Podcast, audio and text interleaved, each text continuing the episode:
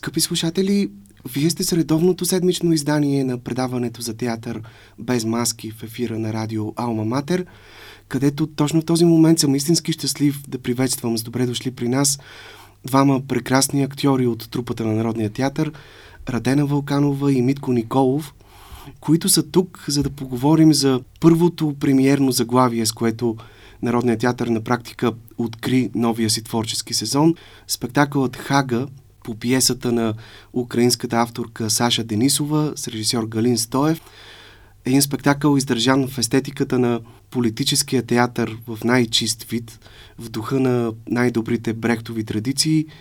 Спектакъл, който с средствата на хумора, карикатурата, гротеската и най-вече с един трагически патос, впечатляващ с мащаба си, изследва една особено невралгична тема, провокирана от нещо, което се случва реално около нас и променя животите ни, без значение дали си даваме сметка за това или не, а именно чудовищната война, която се води на територията на Украина. И така, здравейте и благодаря ви искрено, че приехте поканата ни. Здравейте и ние благодарим. Това, което видяхме по време на премиерата, беше нещо наистина впечатляващо. Един много вълнуващ, мощен, експресивен спектакъл. Спектакъл, който съм сигурен, че ще се превърне в едно от събитията на този театрален сезон. Не случайно аплодисментите на зрителите след неговия финал продължиха повече от 10 минути. Всъщност става дума за една съвсем нова пиеса, завършена буквално през тази година, като само няколко месеца след световната и премиера, реализирана от самата авторка в полския град Познан, тя се появи и на българска сцена. Затова ще ви помоля в началото да споделите какви бяха първите ви впечатления и усещания от срещата ви с този текст. Помните ли какво изпитахте, когато го прочетохте за първи път? Ами, аз думата не е точно озадачена.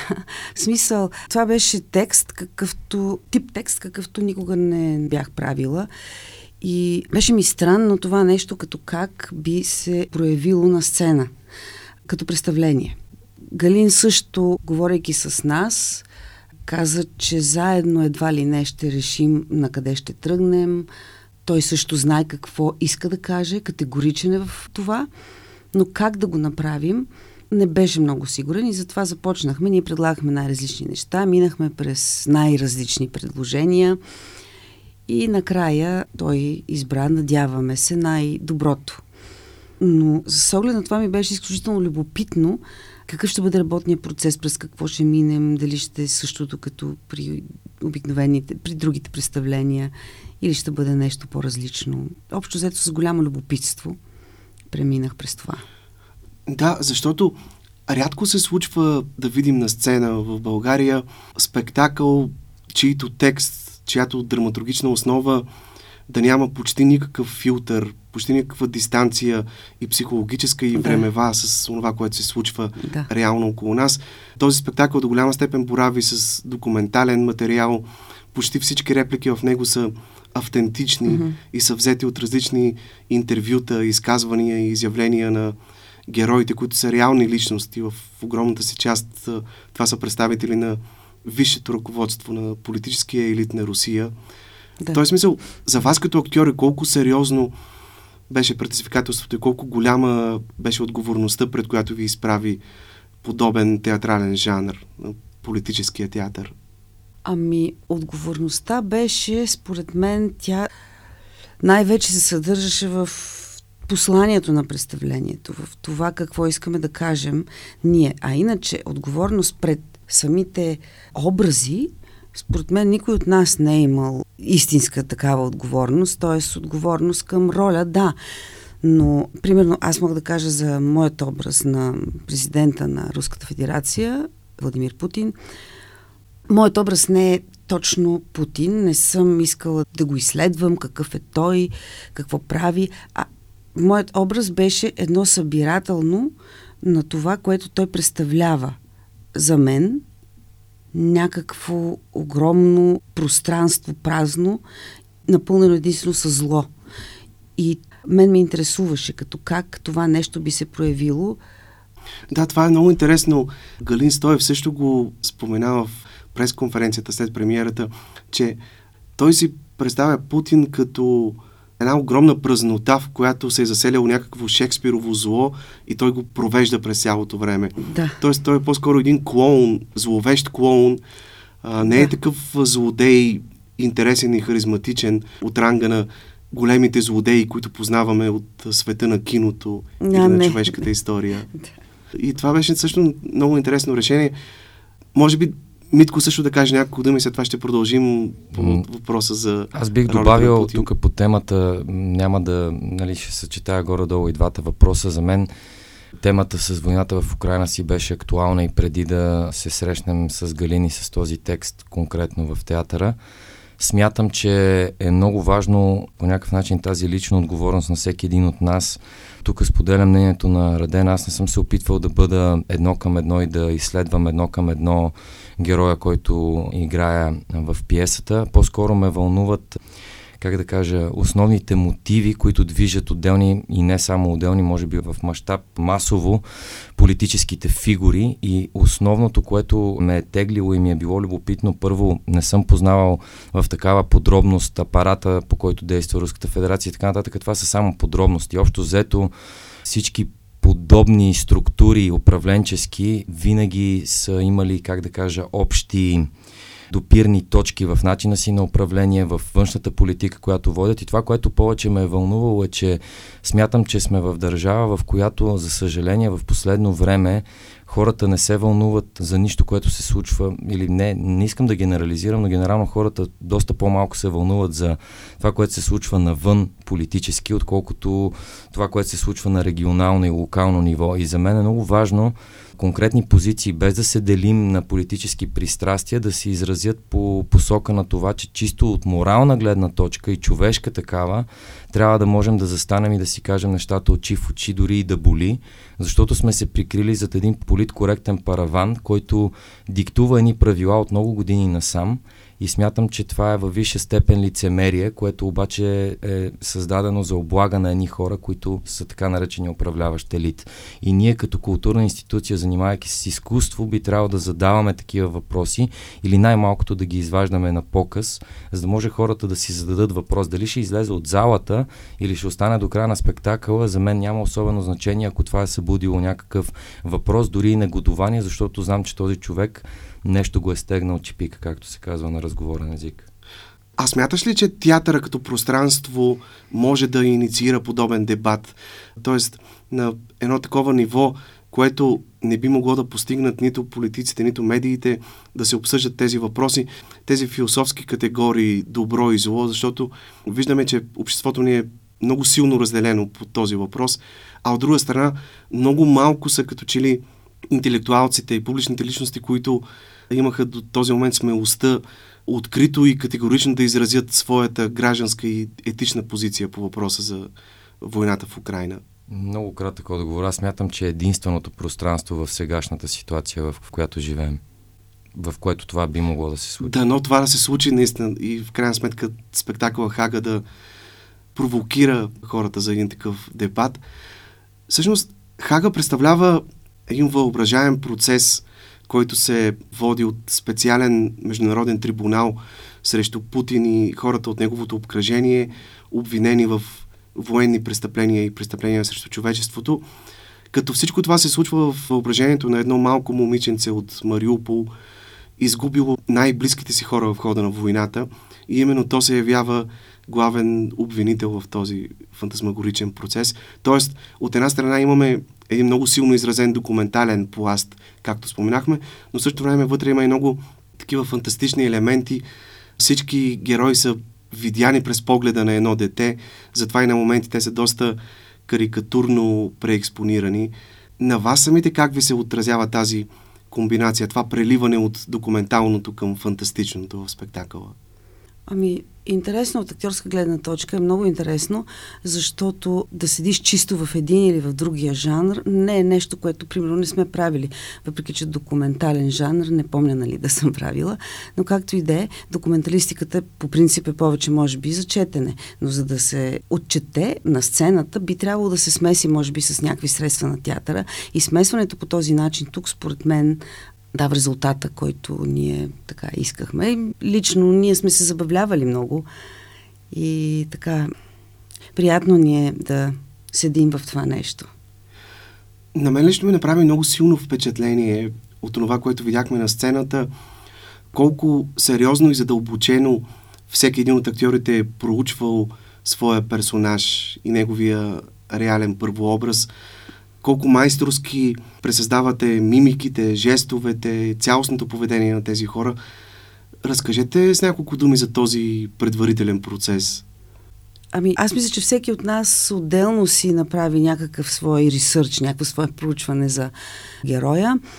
Все пак, за да се запознае каквото и да е, колкото и да не правим героите едно към едно, ние все пак трябва да, да, да тръгнем по някакъв начин от тях. Носим техните имена. Примерно аз гледах клипчета много, четох книги за моят образ, за Путин. Обжето той е най-популярният, така че за мен беше най-лесно. Но... Но и Васил Драганов, който играе чеченския лидер Кадиров и Илияна Коджабашева, която играе Маргарита Симонян, прави впечатление колко, колко добре, колко точно пресъздават техните жестове, които познаваме от реалните им фигури, от изявите да. им в медиите. Да. Ами слава Богу, ние днес имаме YouTube, имаме много клипчета, които да гледаме и така сме улеснени доста в този процес. Всъщност, споменахме вече, че едно от най-щастливите, от ключовите решения в спектакъла е това, че Радена ти изпълняваш ролята на Путин т.е. че тази роля е поверена на жена актриса. Как се стигна до това решение? Доколкото разбрах, това е идея на самата авторка, тъй да. като и в полската постановка Путин също е игран от жена. Да, да, това не е решение на Галин. То си е заложено по автор, както се казва. И аз много дълго си мислех, защо, защо трябва да бъде жена. И с Галин много си говорихме, той ми казваше той какво мисли и, и така нататък, помагаше ми, но всъщност след всички разсъждения, които имахме по темата, накрая аз като че ли за първ път видях нещо, което бях го прочела още на първото четене на текста, когато Путин казва Русия това съм аз, аз това е Русия. А всъщност Русия освен всичко, тя знаем, че е наричана майка Русия много насериозно от руснаците. В смисъл, те така се отнасят към нея. И затова, може би, за да се обхване това зло, което аз всъщност представлява мой образ в така най-най-най-големите му, най-широки граници, е добре, може би, да бъде и, освен всичко друго, и жена.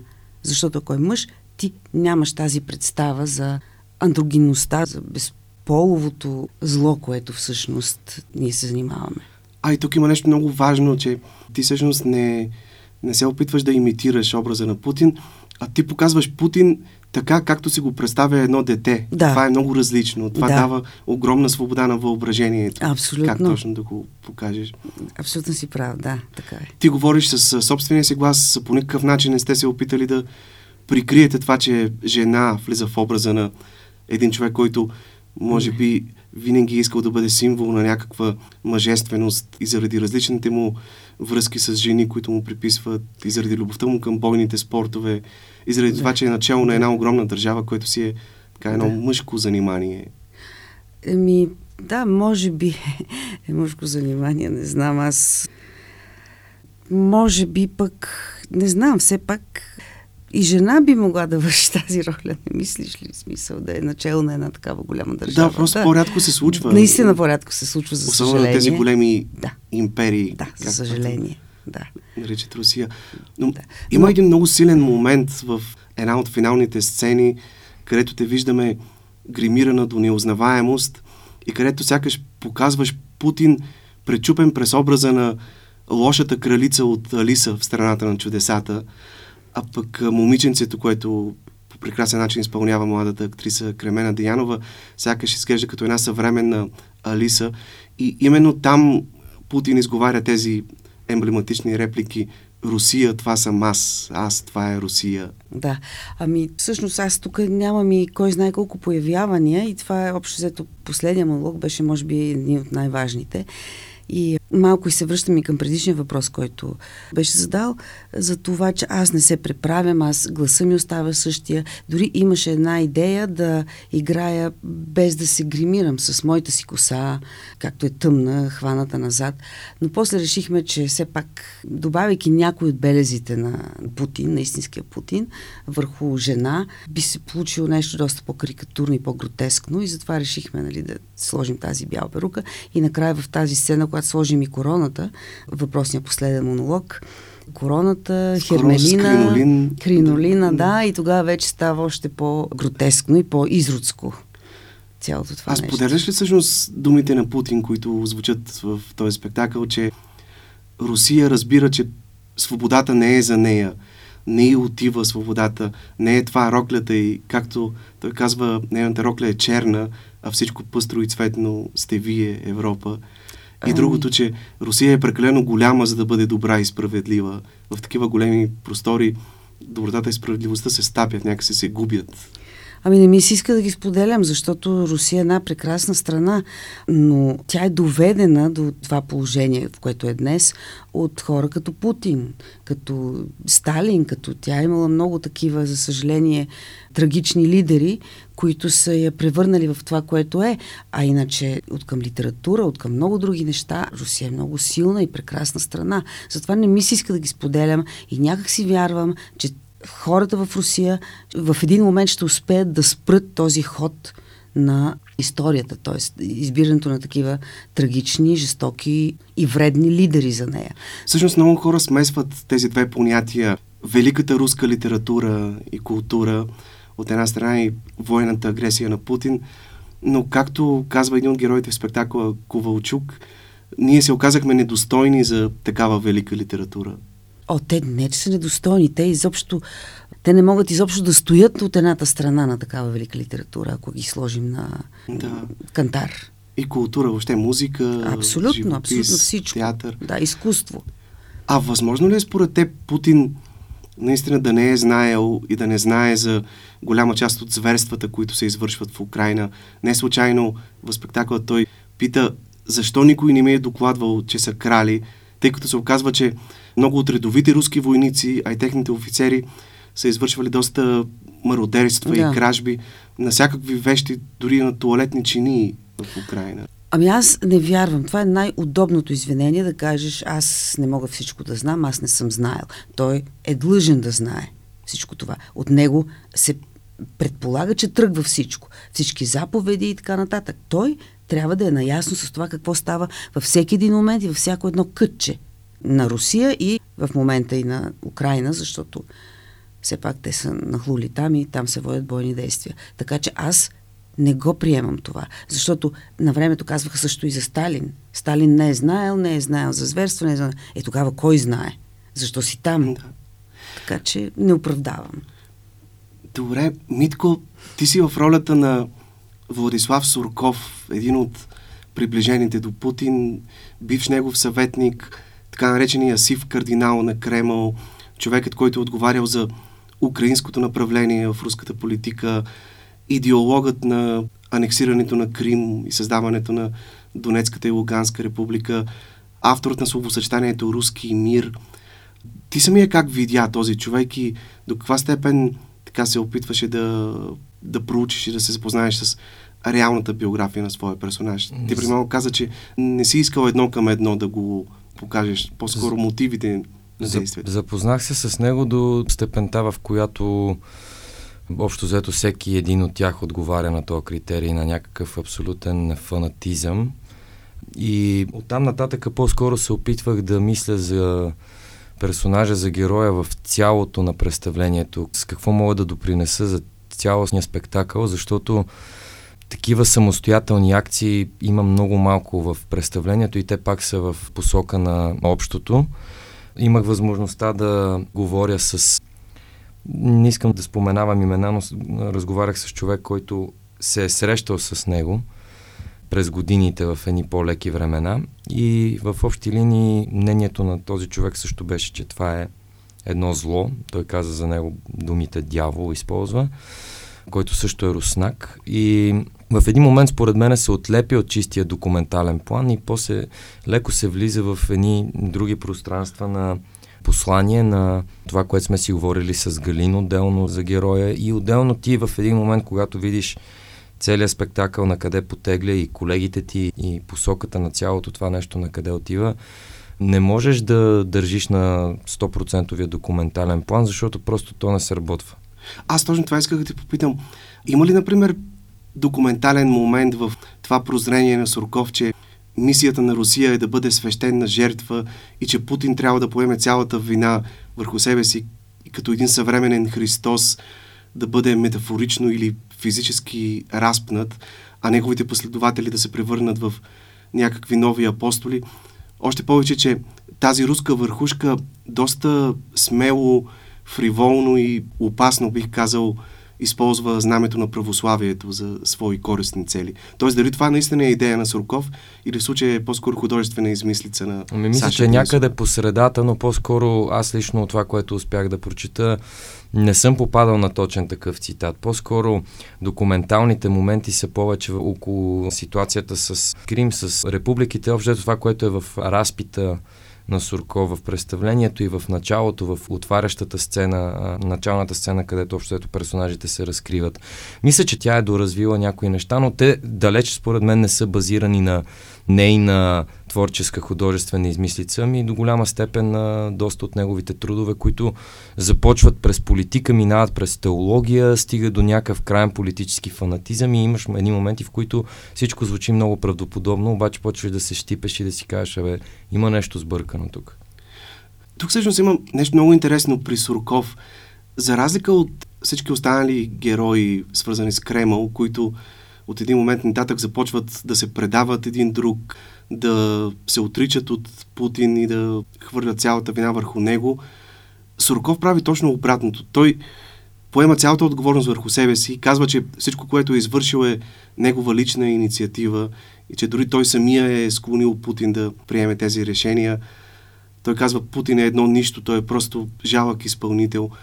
Ти самия как си обясняваш този негов избор? Дали наистина става въпрос за някаква маниакалност, някакъв фанатизъм, някаква особена обсесия, породена от болни амбиции, от жажда за власт да. при Сурков.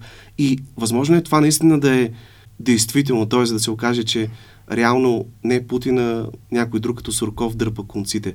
Не случайно той казва, аз съм мозъка на тази война, аз съм дори самата война. Много набързо ще ги сгъстя като отговори, за да не става дълго. Мисля, че първо всеки един в това представление, който е, изключвам Путин генерално, говоря за приближените му, всеки един сам по себе си има своя, как да кажа, реакция на това, което се случва в представлението. Всеки се спасява в кавички по свой си начин.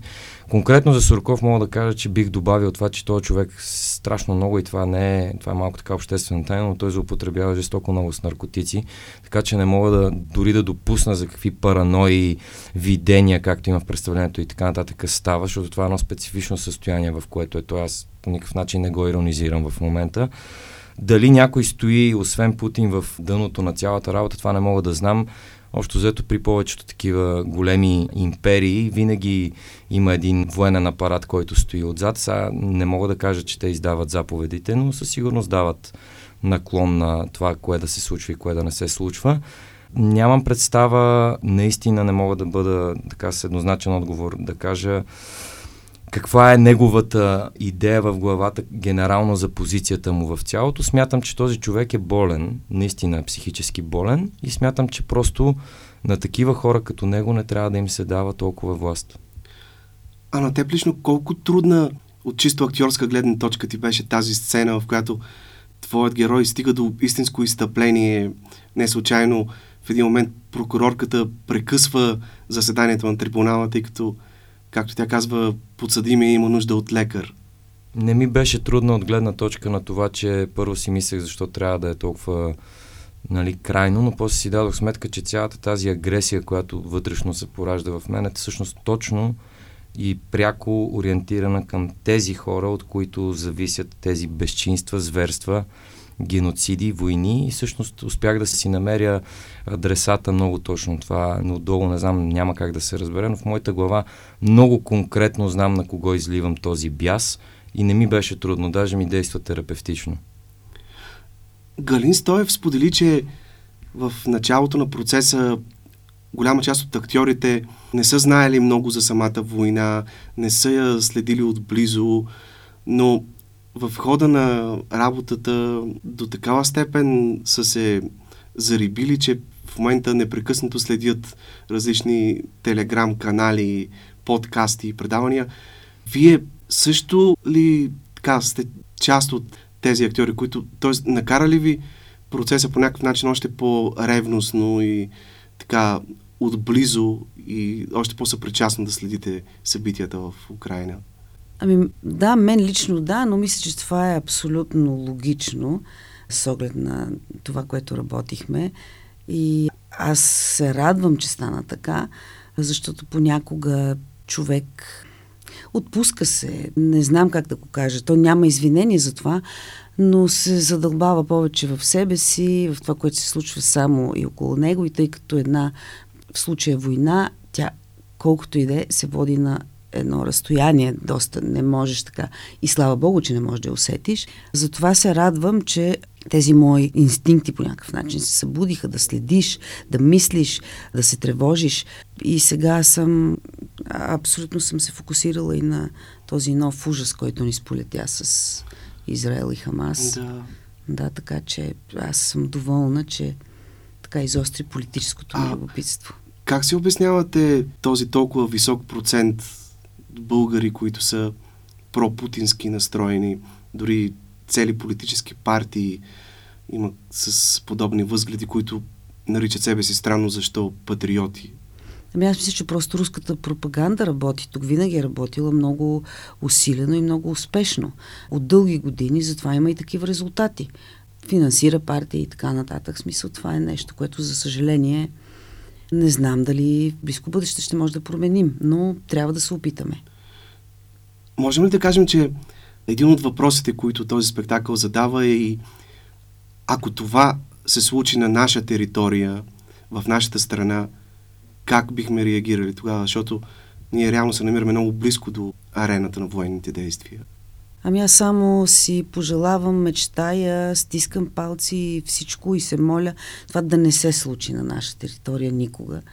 Защото наистина нямаме идея, знам какво значи една такава реалност. И наистина, дано никога, никога не разберем.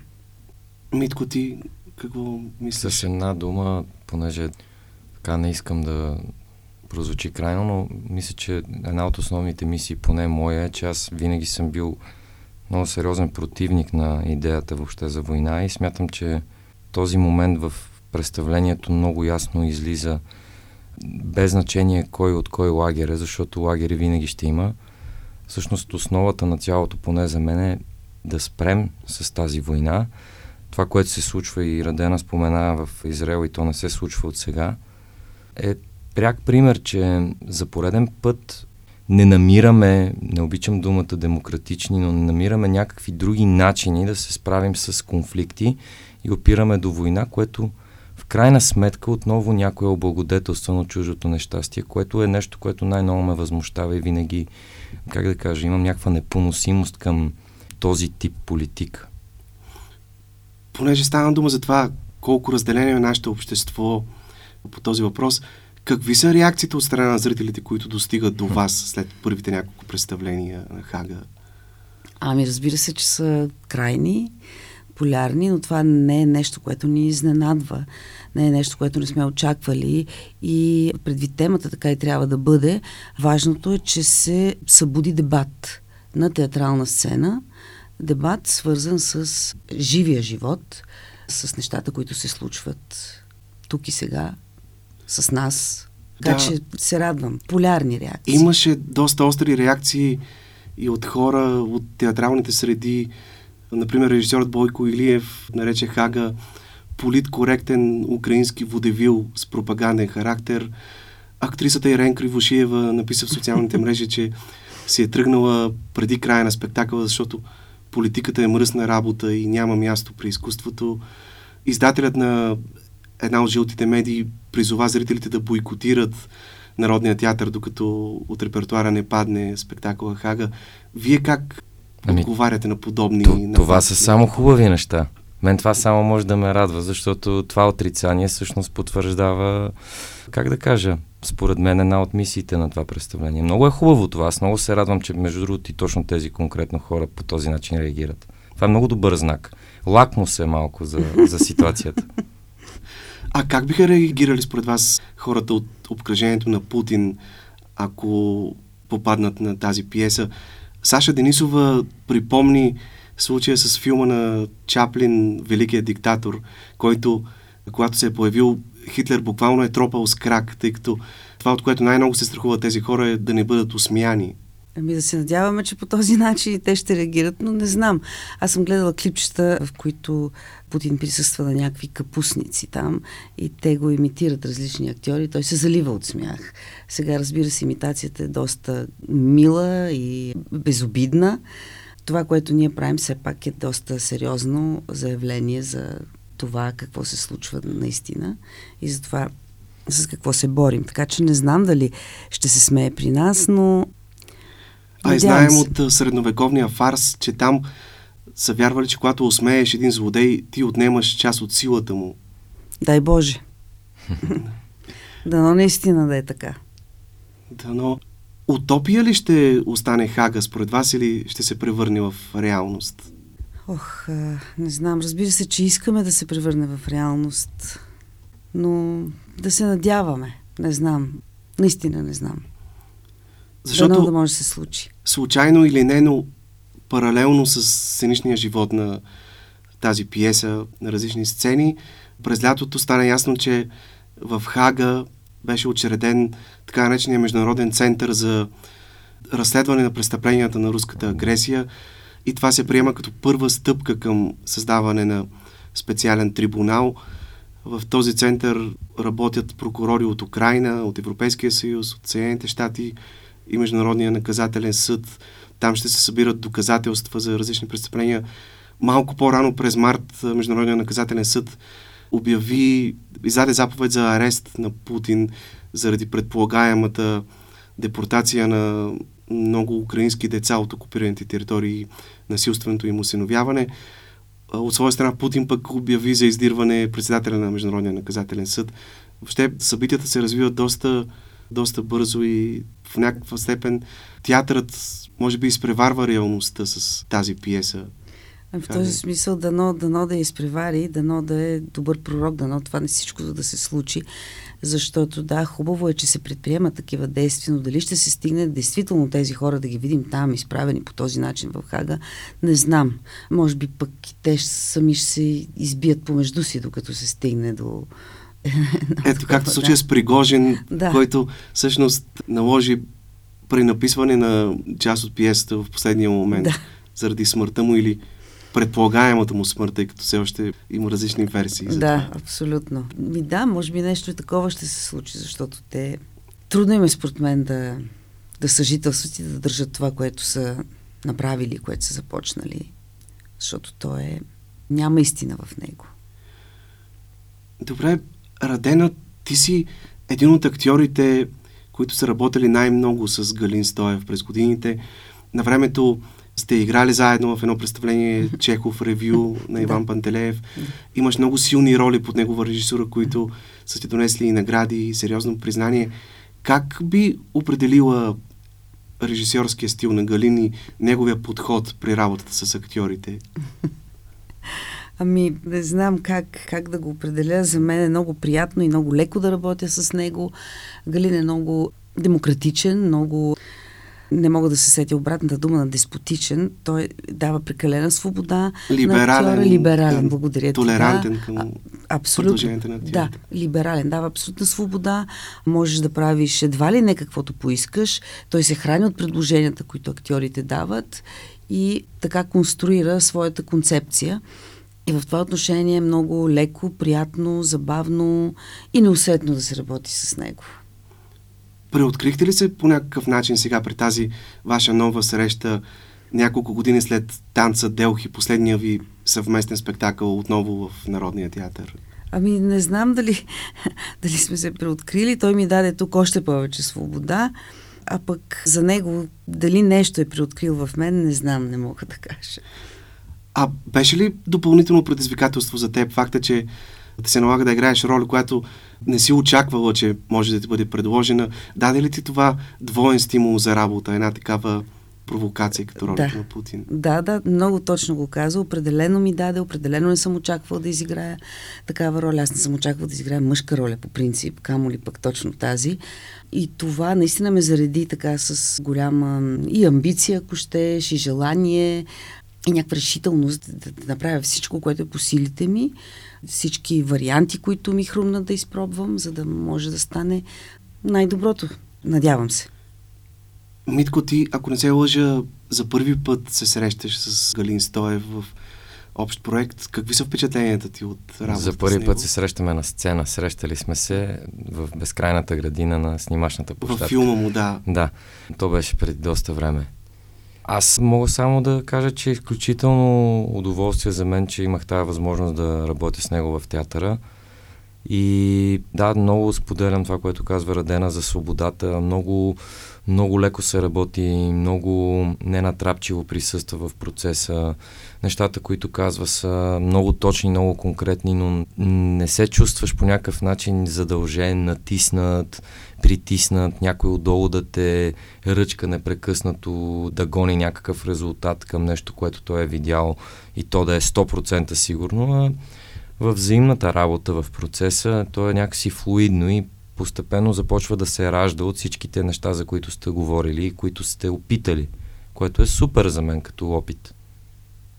Добре.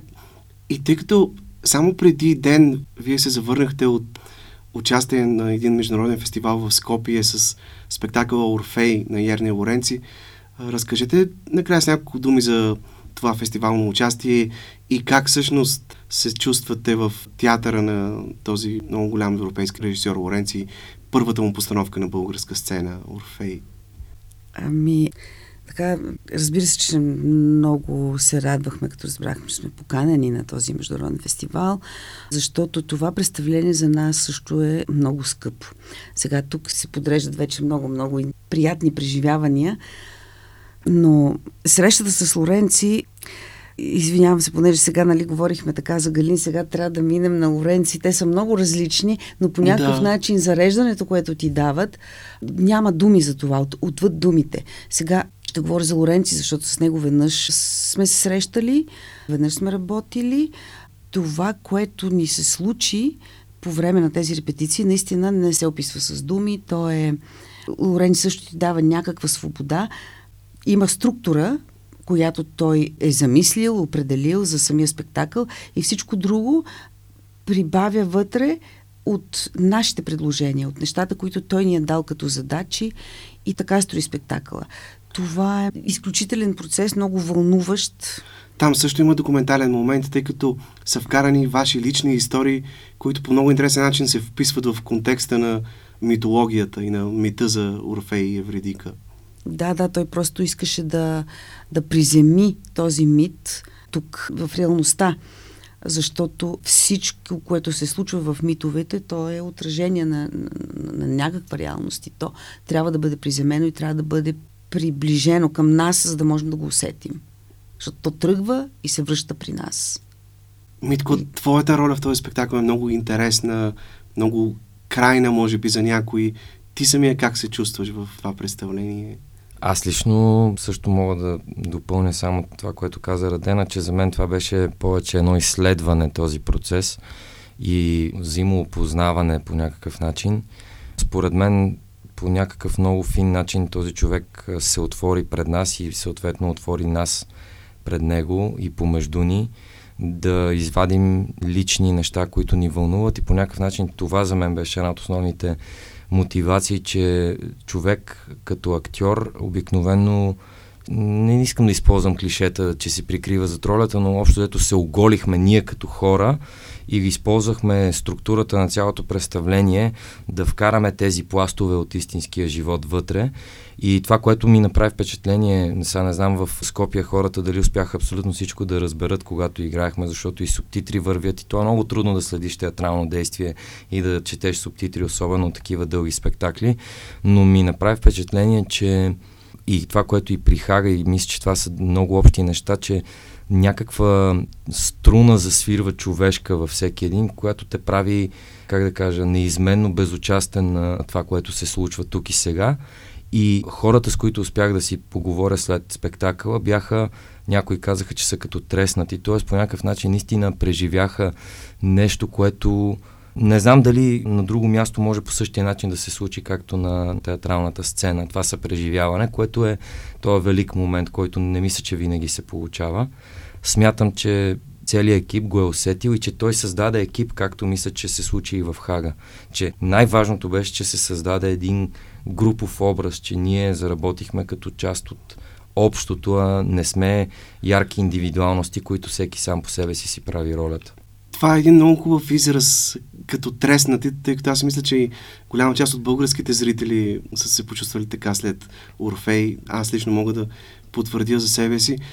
А наистина сега си давам сметка, че тези два спектакъла изграждат един много интересен, своеобразен мост, Орфей и Хага, един мост от началото на света, от митологията, от най-дълбока древност до едно въображаемо и желано бъдеще, към което се стремим и което се надяваме, че ще се случи и че Хаган ще се окаже една реализирана утопия.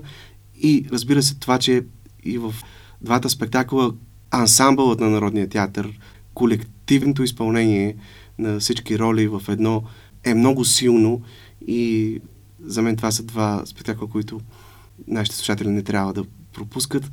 Благодаря ви искрено за това гостуване, за този разговор и на добър час през новия сезон във всичко, което ви предстои.